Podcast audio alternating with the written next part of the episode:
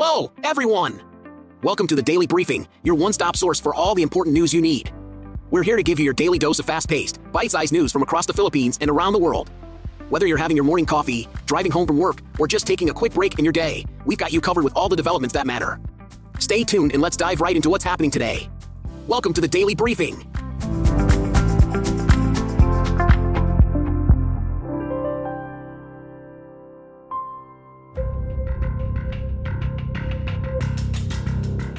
Let's listen in. The Department of Transportation, DOTR, in the Philippines is facing accusations from a transport group called Manibela.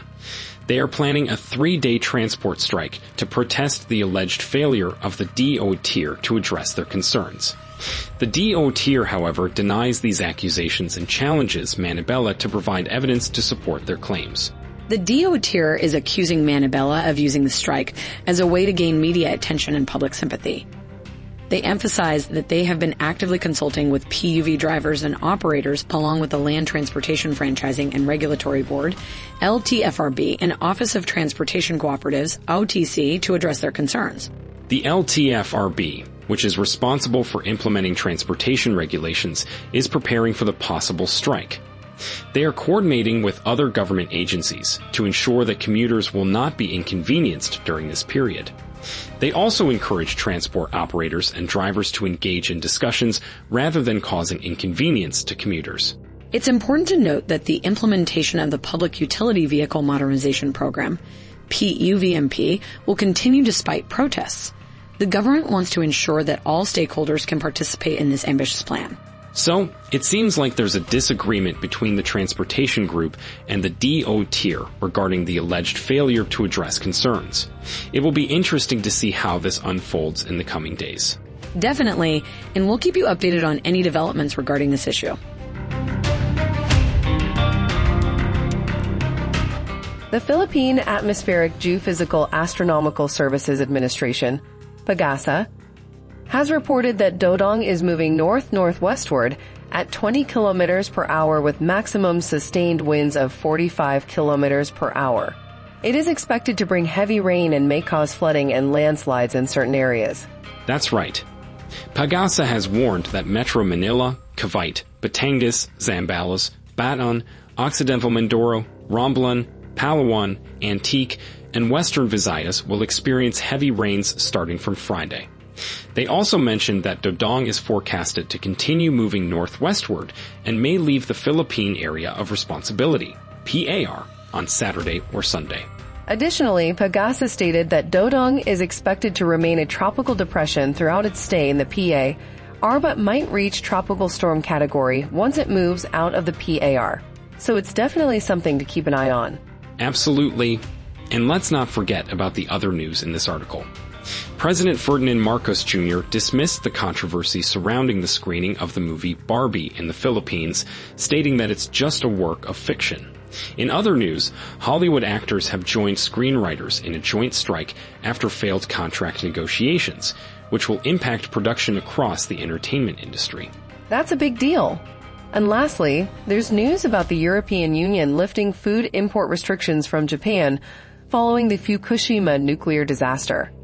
This comes as Japanese Prime Minister Fumio Kishida and EU leaders strengthen diplomatic unity in light of Russia's invasion of Ukraine. And that wraps up the main points of this article. Stay tuned for more updates from us.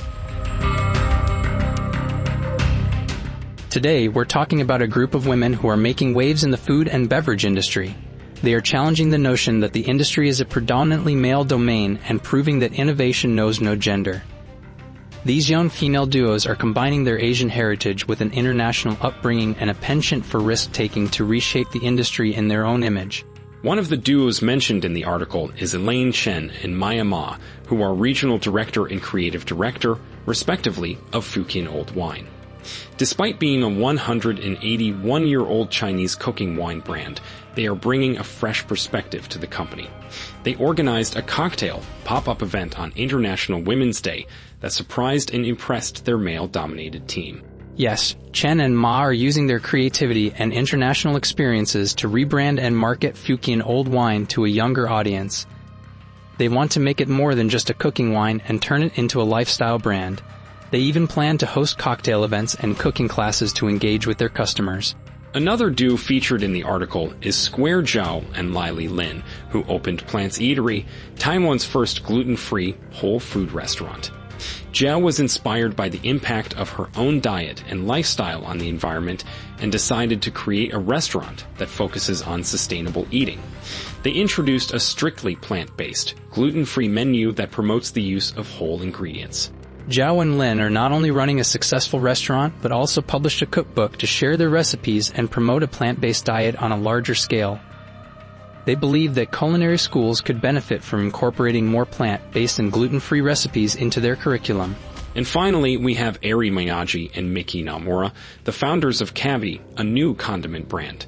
They wanted to share the flavors of Japan with a younger generation of home cooks. They created a line of seasonings that are versatile and easy to use in any type of cuisine. They also focused on using koji-based fermentation, which they believe promotes better gut health. Miyagi and Naomura faced challenges as they ventured into the food industry without prior experience, but they overcame them with their complementary skills and determination.